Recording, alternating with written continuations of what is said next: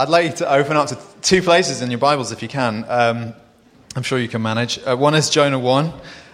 It's page 1363. 1363. Jonah chapter 1. And we're also going to open, it'd be good to get your finger in it, Hebrews chapter 12, page 1756. I want to read both up front. Um, so to help us just set the scene for where we're going today. All right. Jonah chapter 1, we'll read the first 10 verses. Now the word of the Lord came to Jonah, the son of Amittai, saying, Arise, go to Nineveh, that great city, and call out against it, for their evil has come up before me. But Jonah rose to flee to Tarshish from the presence of the Lord. He went down to Joppa and found a ship going to Tarshish. So he paid the fare, went down into it to go with them to Tarshish, away from the presence of the Lord. But the Lord hurled a great wind upon the sea. And there was a mighty tempest on the sea. So the ship threatened to break up. Then the mariners were afraid, and each cried out to his God, and they hurled the cargo that was in the ship into the sea to lighten it for them. But Jonah had gone down into the inner part of the ship and had lain down and was fast asleep. So the captain came and said to him, What do you mean, you sleeper? Arise, call out to your God. Perhaps the God will give a thought to us that we may not perish. And they said to one another, Come, let us cast lots that we may know on whose account this evil has come upon us. So they cast lots, and the lot fell on Jonah. Then they said to him, Tell us, on whose account this evil has come upon us? Was it your occupation? Where do you come from? What is your country? And of what people are you? And he said to them, I'm a Hebrew and I fear the Lord, the God of heaven, who made the sea and the dry land. Then the men were exceedingly afraid and said to him, What is this that you have done? For the men knew that he was fleeing from the presence of the Lord because he had told them. In Hebrews chapter 12, I just want to pick up from verse 5. And you, have you forgotten the exhortation that addresses you as sons. My son, do not regard lightly the discipline of the Lord, nor be weary when reproved by him, for the Lord disciplines the one he loves and chastises every son whom he receives. It is for discipline that you have to endure. God is treating you as sons. For what son is there whom his father does not discipline? If you are left without discipline, in which all have participated, then you are illegitimate children and not sons. Besides this, we've had earthly fathers who disciplined us and we respected them. Shall we not much more be subject to the Father of spirits and live? For they disciplined us for a short time, as it seemed best to them, but He disciplines us for our good, that we may share His holiness. For the moment, all discipline seems painful rather than pleasant, but later it yields the peaceful fruit of righteousness to those who've been trained by it. This book, this, this character, this amazing, interesting, complex, flawed character, Jonah, speaks to us all in different ways. I think it speaks to anyone here who maybe has been uh, wrestling with the question of whether you should even become a follower of Jesus become a disciple of Jesus Christ. And here's Jonah is a man who's caught in that, it seems, in that point of decision whether he's going to follow God's call. I actually think he's a believer, of course. So we're taking him as an analogy for those of you who may be there. I think some of us have been on the run for a while now.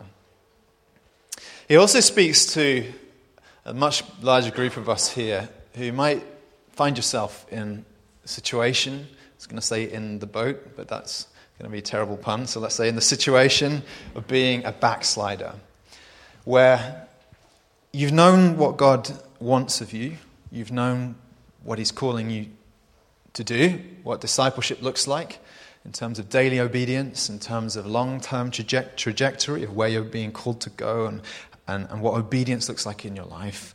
But maybe you've been on the run from God.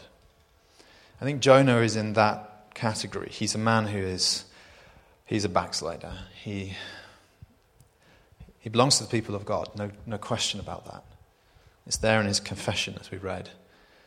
But he's been on the run, he's been in disobedience, he's been harboring evil thoughts, evil contemplations, and he's been running away from God. And I think we were chatting about this in our life group this week about the things that um, cause us to be disobedient to God. And we were thinking through some of these excuses, and these are the ones we came up with. Things like this that I'll do it later. How often do we postpone and delay obedience to Jesus? We think we have time to sort things out later. We say it's too costly. Now, there is a price, there's always a price to obeying Christ, to following Him. And if you've been somebody who's been weighing the cost and torn with the cost, then this speaks to you. I think we question whether we've heard from God. Um, and of course, I understand that if you're talking about the way that God's Spirit speaks to us in terms of guidance and so on, but when He's spoken to us through the Scriptures, we shouldn't have these sort of doubts and wranglings and questions and, and uncertainties. Does he, does he really, you know, is he really clear about whether it's okay to date a non Christian or not? Is it really that clear in the Bible? You know, we, we kind of wrestle with these things, don't we? Is it really, is it really not okay for me to indulge that thing a little bit?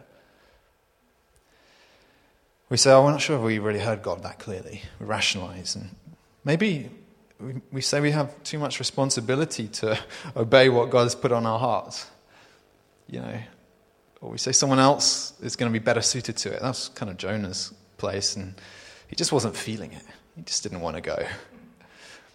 So here we are. We're, we're confronted with this amazing, honest portrayal of a backslider, somebody who's maybe walked with God, been used by God, and is now running in the opposite direction. God is going to uh, speak to you today if you're in that position, because I am absolutely certain of it. You need to hear what Jonah is going to say to you today. Anyone who wants to serve God as well, uh, who's maybe not struggling with that kind of whole thing of being in a backslided position, but you've, you've been wanting to serve God, um, this, this book stands as a warning to us all, doesn't it? I think there's been many people who've read the book of Jonah, and because of his example and the honesty of the scriptures in telling us uh, the kind of excuses we make and the evil thoughts we harbor in our hearts, they've said, I can't be like that guy. And so they've made a decision to follow Christ. I'm quite sure that some of us are going to be spoken to in that way as we go through this book. And, you know, my passion for us as a people, for us as a church, is that we're going to be a disciple making church. But, you know, the kinds of disciples you make, we want to be the kind of people who obey God wholeheartedly. Who, when He says go, you go. Who, when you feel the call to um, be a missionary in your context here in London, or maybe some of you are going to be sent overseas, some of you are going to go plant churches in other parts of the country, you're not going to hesitate you're not going to turn your back. You're going to say yes. It, not that there's going to be uh, an ease to it necessarily all of the time, but your mind's already been made up because you've, you've, you know the book of Jonah. You know what God does with people when they run away. And that's what we're going to be thinking about today. So, even if maybe you're not in that position where you're like, oh, I just my conscience is clear today, this is stuff is like stuff to get in in the back of your head, store away and trust that God's going to use it to fuel right decision making, discipleship as we move forward. And here's what we're going to, what we're thinking about today. I want us to talk about God's discipline and your response. God's discipline, your response. The book shows us very clearly that God was disciplining this man, his servant. It says, verse 4 the Lord hurled a great wind upon the sea and there was a mighty tempest on the sea, so that the ship threatened to break up. God intervened dynamically. So here's my question for you What happens when a Christian turns their back on God in terms of obedience, when they start rebelling against God? When they uh, are saying no to Him, or when they're ruled by fear, and that fear controls them more than the fear of God, which would call for certain actions, or when they fail to love, like Jonah does, I mean, one of his great problems when you read this book is his failure of love. He just doesn't care about Nineveh. What happens when we're in that position? And it doesn't bring about the kind of obedience that God wants. Well, at first, maybe nothing happens. We saw how Jonah just keeps running, right? He runs to Joppa, he jumps on a boat, and in it all, he just has this ease. There's absolutely nothing going wrong for him for probably a few hundred miles. And maybe that's been you. You've been kind of on the run a little bit from God, and you think things are going fine. Nothing's broken. I'm not unhappy. My situation isn't crumbling, uh, falling apart. And you think, well, this is fine. Clearly, God's with me. His favor's behind me, even though your conscience tells you otherwise. Now, listen. Here's what Michael Eaton says about this. He says, one, someone, you get the impression that the, be- the boat was easy to find, easy to hire. It's easy to become a rebel against God's will. And we might want to ask, why does God let it be so easy to become a rebel? I answer, because God wants willing, voluntary obedience. God gives you rope, as we were saying last week, because He, uh, he wants to give you the opportunity to come back willingly.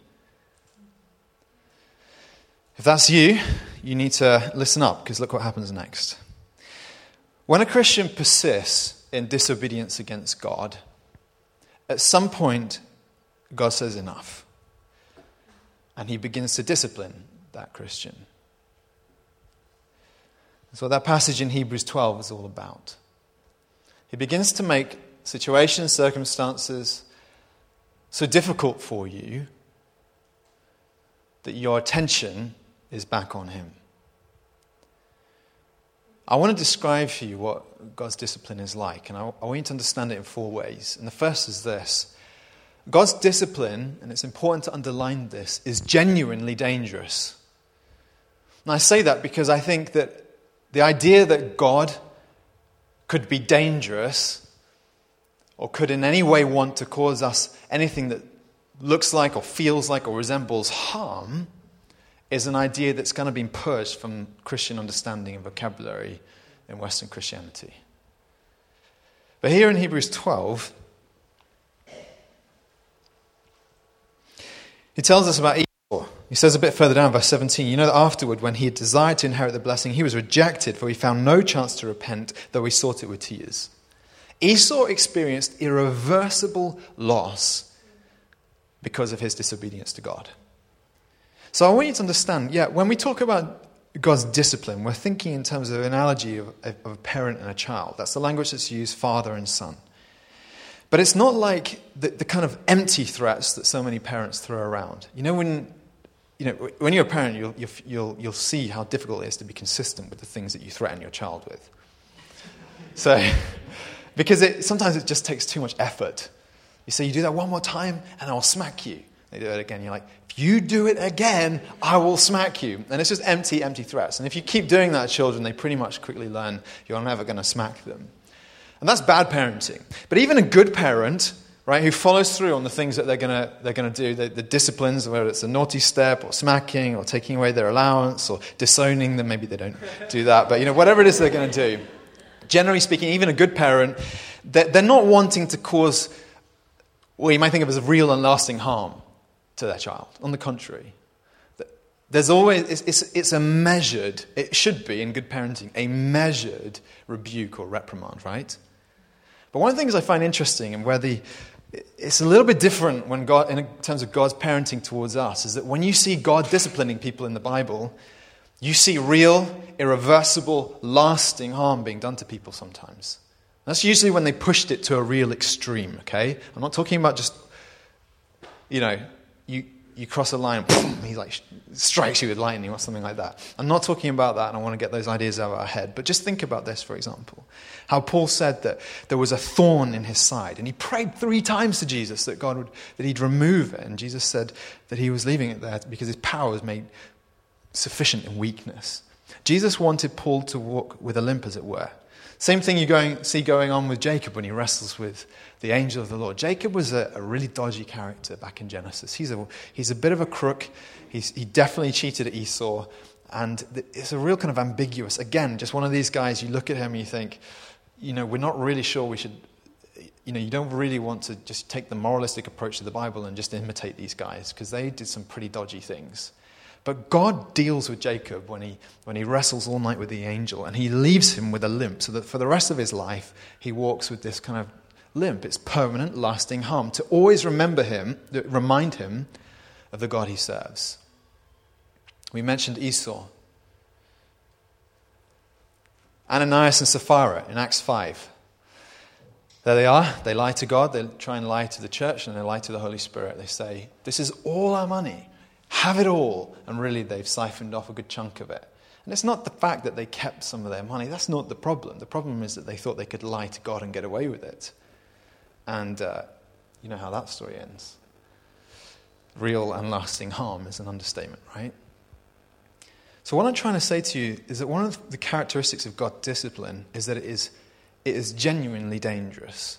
And I think it's very important for Christians to have this in their understanding, in their theology about who God is. We are meant to live with a sense of the fear of God. It's not that it makes us scared people, but that it does factor in constantly into what it means to be a wise, loving disciple of Jesus Christ. That's one thing, it's genuinely dangerous. Here's another. The thing about God's discipline is that it is not the same as punishment. I want to really take a massive marker and underline this one for you. Because Jonah belonged to the family of God. We belong to the family of God if you are a Christian here today. And if that's true of you, you know that God has dealt with your sin when he punished Jesus on the cross. What kind of a just judge would he be if he then punished you again for the same sins? This is why when the New Testament talks about Christians being wayward and backsliding and things like this, it doesn't use the language of punishment. It uses a language, as we saw in Hebrews 12, of discipline, chastisement. And there is a huge difference. Discipline or chastisement is not designed as a kind of just retribution for your wrong. That's already been done. Its intent, its goal is something completely different. We need to constantly distinguish between God as, as judge, pouring out his anger upon Jesus at the cross. So, what it means to be a Christian is to understand that all the anger that should have been upon you and me has instead been absorbed by Christ on the cross. He, like a lightning rod on a tall building, took the full brunt of God's striking force so that you would not have to. But on the other hand, if you're God's child, He is your Father. This is why in Hebrews 12, it says in verse 7 it's for discipline you have to endure. God is treating you as sons. Discipline is not the same as punishment. Here's a third thing I want you to understand about discipline discipline is proof of God's love for you. Parents who don't discipline their children are bad parents. Parents who fail to set boundaries and follow through in them are, even stronger, I say they're abusive parents. It says here in Hebrews 12, God's treating you as sons, for what son is there whom his father doesn't discipline? If you're left without discipline, he says, then you're illegitimate children and not sons. A parent who doesn't endure the pain, the difficulty, the emotional anguish, and in some ways take the cost upon themselves by inflicting discipline on their children, doesn't love their child enough. Maybe they're just confused but they're treating them like they're someone else's child. And so we understand when we experience the lash of God's discipline that it is the proof that He loves us as a father. If you never experience the pain of God's discipline, it's either because you're living a really great life or because you're not part of the family. It's proof of His love. Here's a fourth thing God's discipline is designed to set you back on the right path. I'm trying to say to you that God is interested in the ends of what He's seeking to accomplish in you, and He particularly wants to draw you back to Him. So, Jonah, here he was. He's allowed to wander and wander and wander. And then a point comes where God forcibly returns him back to dry land through the most unlikely means. Jonah ran out of leash, he ran out of rope. He was forced by God's hand to bring him back to where God wanted him to be. So God cared about the end that he had in mind for Jonah, and he does for you as well. He cares about our character. He cares about our obedience. He cares about our holiness. He cares about preparing you for eternity. These are the things that are on God's mind. So, yeah, He can inflict some short term hurt, pain that is designed to bring you to repentance, and you understand that His greater purpose that He has in mind justifies the means. So, why it says in Hebrews 12 again, verse 10, He says, that our parents disciplined us for a short time as it seemed best to them, but He disciplines us for our good that we may share His holiness. God's highest purpose for you. You ever wrestle with that question? What does God want from my life? His highest purpose for you, friend, is to make you holy. He'll do any and everything to make that happen. I think sometimes God moves us through the whisperings of His love and the wooing of His call. You see His grace being poured out upon people in the Bible, how Jesus so graciously freed the woman who'd been caught in adultery and then just tells her to go away and sin no more. She didn't need to experience discipline, she was broken already. Sometimes God meets us like that. He comforts the afflicted. But at other times, he does the opposite. He afflicts you because you're too comfortable and you've been running and you need to get back and repent. Now, can we come back into Jonah chapter 1? I want you to think about your response to God. What do you do when you sense God is after you? And here we've got three different kind of responses as we, as we move through these verses. It begins with what I've called desperation without knowledge. So, verse 5, it says, Then the mariners, the sailors, were afraid, and each cried out to his God. What does it take to make a sailor fear? Sailors all through history have been the most burly, aggressive, strong, you know, truly machismo men on, on, the, on the planet, right? To be a sailor is to deny yourself, to be away from earthly comforts for months on end, to be exposed to the elements. These are men who are, who are so hardened by the experiences of life that, you know, they, they, they begin to less resemble men than others. So here they are, and they're afraid. Have you ever been on one of those long haul flights when the turbulence hits the plane and the thing starts to shake up and down? And usually it's pretty harmless. Occasionally you can be flung around and injured. What would you do if the captain came onto the tannoy says, Excuse me, ladies and gentlemen, this is your captain speaking. Please would everybody pray to whatever God they believe in as we are experiencing turbulence. These guys have reached the point where they, are, they, they know they are utterly desperate. There's nothing they can do to save their own lives. The boat is being tossed around like a cork in the sea. They, they have no control over the situation. I think, you know, when you're in that kind of position, your confidence lies in your ability, your intelligence, your experience. I know that if I move the sail and trim it that way and I pull that rope, then things are going to be okay. But in a situation like this, you are totally out of control. And these men are deeply, deeply fearful of what's going on. I find that interesting. I find it interesting that God knows our pressure points. If He can get through hardened sailors, get through to them, then don't you think that God knows where to touch you to wake you up? He does. And their fear, in their desperation, makes them religious. They all start crying out to their gods. Friend, it is far better that you get religion before it's too late. By that, I don't mean any old religion. I mean, come to know Jesus. And they start throwing out the cargo. They, you know, this is the whole purpose for which they've taken this trip. It probably costs them the equivalent of thousands and thousands of pounds. You don't embark on, on sailing trips for no purpose. It's costly. But they start throwing it all out to save the boat. And if I may, I, I kind of see in this something of an allegory of what it's like when people feel the pressure of needing to get right with God, but without the knowledge of how. On the one hand, you can praise them for their seriousness, throwing out whatever they can.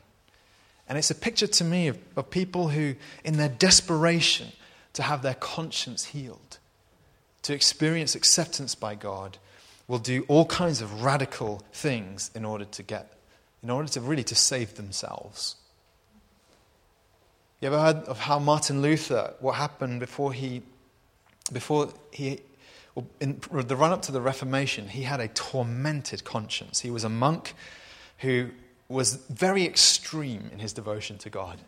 So extreme that this German monk had traveled to Rome. He'd, he'd gone through all the kind of processes that, that, were, that were laid out for people in terms of pilgrimages and, and prayers. He'd, been, he'd climbed up the steps of St. Peter's Basilica, kissing every step and repeating the prayers that he was supposed to pray. And still, he felt no ease from his, in his conscience. There's a picture there for us of what it's like when people, you know, they try this thing or that thing or they cut away this activity or that activity in order to try, try, try by any means possible to ease their own conscience, but nothing seems to solve it. So, on the one hand, you have this it's great that they're serious about the situation, but it's a picture of so many people desperate without knowledge. And the one thing they needed to do was get that man out of the boat. And it seems to me to be such a picture of what, exactly what it means to become a disciple of Jesus Christ. Jesus does not call you to deal with just particular sins in your life, He calls you to come and die, to uproot the deepest part of your idolatry, which is self worship, living for yourself. To become a Christian is to sur- surrender lordship of your own life and to say, Jesus is Lord. We have in this a picture of these sailors tossing out all the cargo except the one piece of cargo that needed to go. God doesn't want you just to deal with particular sins in your life, He wants you to deal with sin, the root sickness, self lordship, and rebellion. So we have this picture of des- this response of desperation without knowledge. Is that you? Have you been floundering and panicking and unsure how to get your conscience right before God? Jesus tells you the only way that you can know God in peace and be reconciled to Him is through the cross.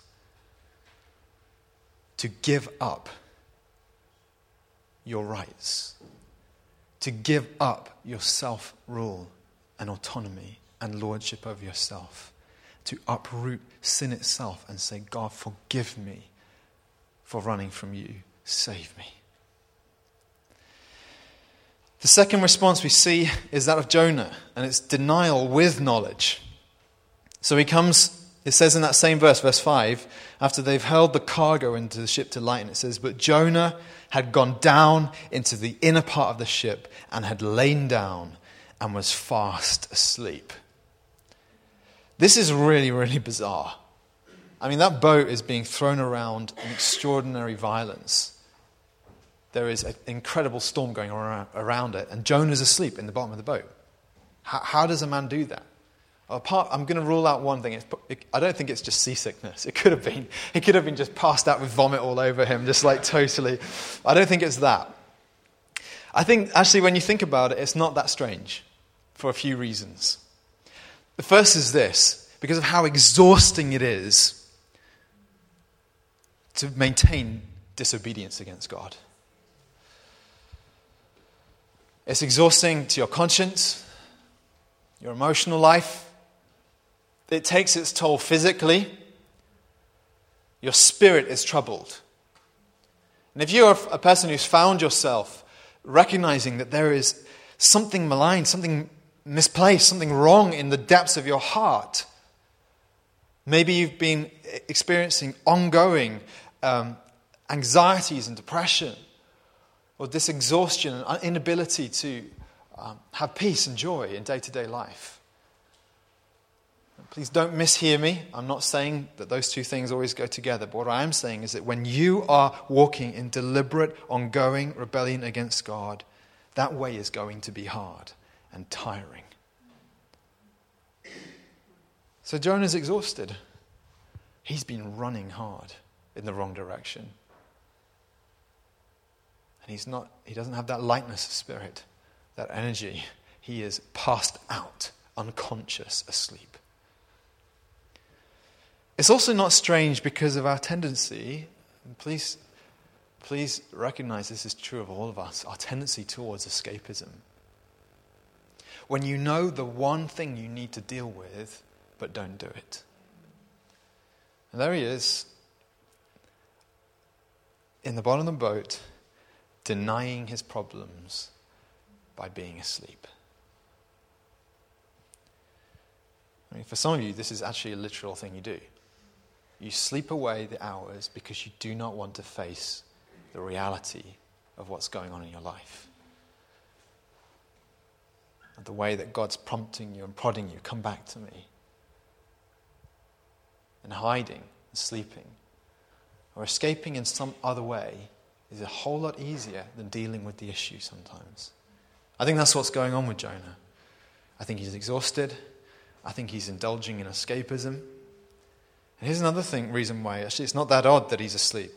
It's because the devil wants him there. Matthew Henry put it like this He said, It is the policy of Satan when by his temptation he's drawn men from God and their duty to rock them asleep in carnal security, that they may not be sensible of their misery and danger. He says, The devil wants to keep you in a place where you are totally feeling safe even though you're not safe.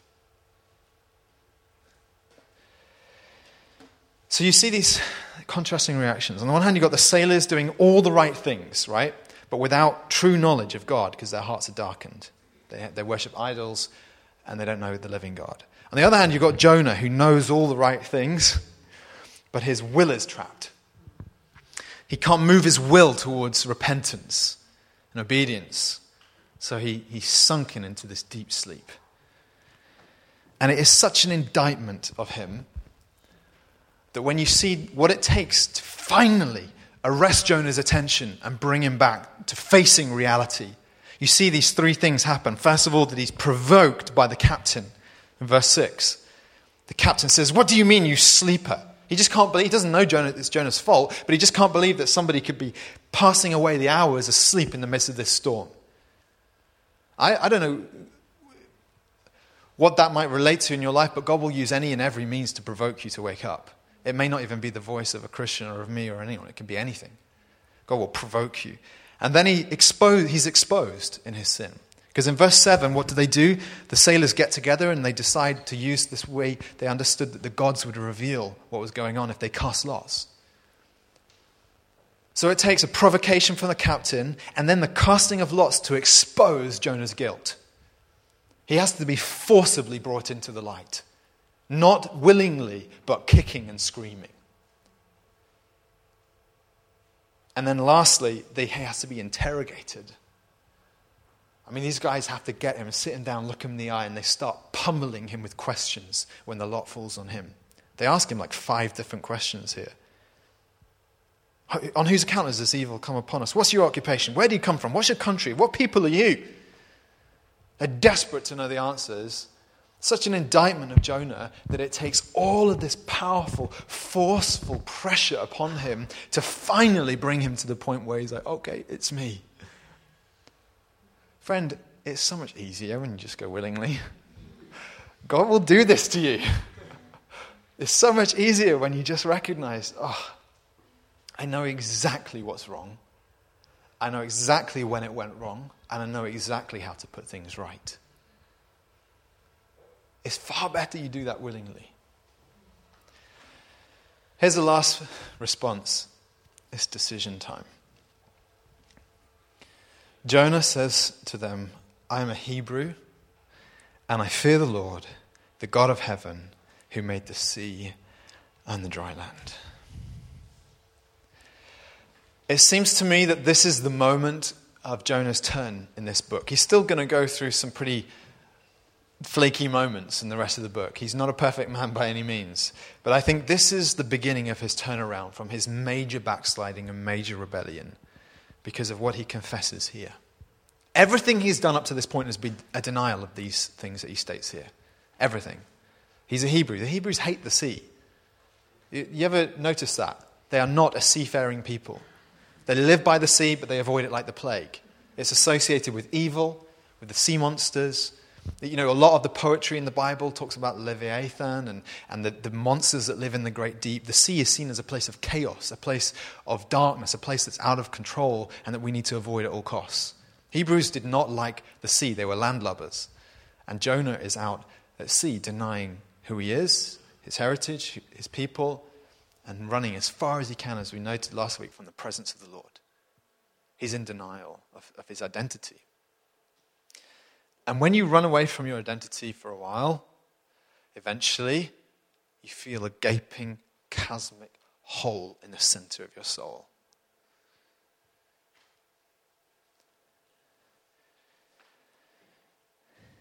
Rosemary Nixon put it like this In being unable or unwilling to talk, to, to own our God, we become unable to know or own our lives and identities. If you're a Christian, in other words, do you know that that's the most important thing about you? So when you're, by your actions or your lifestyle, you're denying it, don't you realize that you're cutting out the deepest part of your soul and denying who you are? You can't be happy when that's going on. So eventually he gets to this point and he just has to buckle. This is the turning point in the book for me. And as you know, it doesn't get better at this point. Actually, gets a heck of a lot worse for him, as we're going to find out next week, in case you don't know what happens. But it's like, it's like have you ever had a really bad boil? You ever seen, boils are incredibly painful things. They, they build up with pressure as pus, the white cells, and blood compact and pressurize. And they get swollen and red. And they build up and build up to a little head. And then eventually, I'm trying to gross you out. It's my purpose and intention, right? Eventually, either it bursts naturally or you get a doctor to lance it with, not with a spear, but with something smaller. and as it bursts, the pain is unbearable. But it's the only way that it makes way to healing. I think that's kind of what's going on with Jonah here. The tension in his soul has built where he is just in constant pain. And this confession is like the bursting of the boil. Actually, things get a lot worse for him in a few moments because they're going to chuck him overboard and he's going to drown. But at this point, this is the beginning of his turnaround. Sometimes that's what it's like to, to be made right with God. It gets a little bit worse to begin with because you've got to dig, painfully dig around. Repent, make change. Think about Zacchaeus, the story we heard about a couple months ago, how he, he had to make restitution for his wrong. He'd been cheating people. So as he comes to Jesus and experiences Jesus' overwhelming love and forgiveness, he then says, I'm going to repay like four or fivefold the things I've taken, I've stolen from people. There's a lot of pain to come as he parts with all of his precious treasure. It's the same for you when, when God brings you to a point of, of just bowing before him saying, God, I've run out of myself. I, I don't want to run away from you anymore.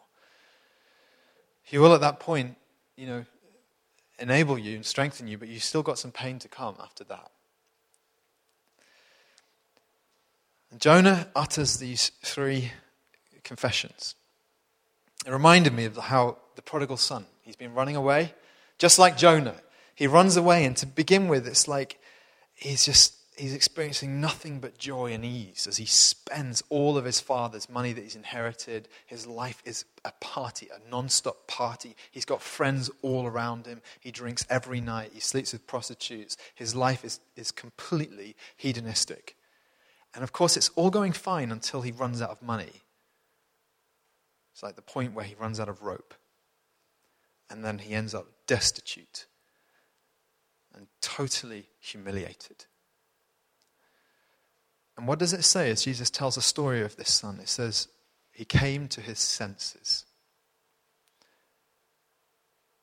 It was like he, he had this dawning realization it was all fake, it was all pointless, it was all futile, and it, none of it lasted. And I was far better off, he says, back home with my father. That's where I had security, that's where I had peace, that's where my life made sense. It's where I was loved unconditionally, not just because I had all this cash. It's where I didn't have to feed the pigs. I had dignity. He came to his senses. And that's kind of like what happens with Jonah here. He kind of comes to his senses and he says these three confessions. He says, I'm a Hebrew, which is to say, I belong to God's people. What am I doing out here in the sea? We hate the sea. I'm a Hebrew. And that's the same for you when you say, I belong to the church. This is my family. You're all ugly, but you're my family. It's a joke. I love you all. He says, running is a denial of my identity. I'm a Hebrew. I need to go home. It may be painful for me to go home. It may be embarrassing for me to go home. I have to admit what I've been doing and the stupidity of running away. But he says, I'm a Hebrew. That's who I am. What am I doing out here with these pagan sailors? He says, secondly, I fear the Lord. For a while there, Jonah was more scared of obedience and what it meant to face Nineveh. Pretty soon he realizes that God is a lot scarier than the Ninevites. And the fear of God begins to overwhelm him with a compelling power I must obey. And then he admits this last thing. He says that the God I fear is the creator. Now that's a really, really important thing that he says here. He says, I fear the Lord, the God of heaven, who made the sea and the dry land. Because he's saying a couple of things. He's saying, on the one hand, running away was the stupidest thing I ever did. How can you run from the God who made everything? It's there in Psalm 135. He says, He it is who makes the clouds rise at the end of the earth, who makes lightnings for the rain, and brings forth the wind from his storehouses. So you've been trying to run from God, and you know what you have to realize pretty soon is you absolutely cannot. There's no way. He made you, He created you, He sovereignly put purpose and put you where you are. He arranges the circumstances of our lives. He knows them intimately. Don't think that anything around you is accidental. You can't run from him. But he also saying this that to run from him is a denial of what he made me for. If God is the creator, which is what Jonah is confessing here, Jonah is implicitly saying, He made me for a particular purpose. He made me fast, and when I run, I feel His pleasure. It's Eric Liddell, if any of you don't know. When God makes you for a purpose, you know you only experience liberty when you're running in the groove that He's carved out for you. Right? And Jonah is experiencing nothing now except terror and anguish of soul. Because for all his running and trying to create his own identity and rule his own life, he has made a hash of it. And he needs to come back to this God who made him and recognize that submission to you, O oh Lord, is true freedom. When I stop questioning your will and say, I will, I will obey, it's a decision. I don't care how much it costs me. I don't care how painful it's going to be in the short term. When I choose you, I know that I'm living for purpose and living in line with what I was made for. I want to read to you just a few verses from the book of Hosea as we bring this to a close. Hosea chapter 6. God's words to an unrepentant people Come, let us return to the Lord. For he has torn us that he might heal us. He has struck us down and he will bind us up. After two days, he'll revive us, and on the third day, he will raise us up, that we may live before him. Let us know. Let us press on to know the Lord. His going out is sure as the dawn. He will come to us as the showers, as the spring rains that water the earth.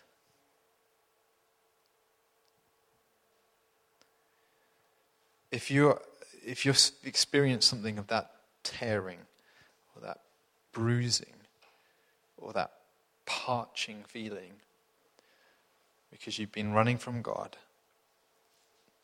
understand that when you come back to Him, He heals, He binds up, and He sends the spring rains to water the earth. All that you must do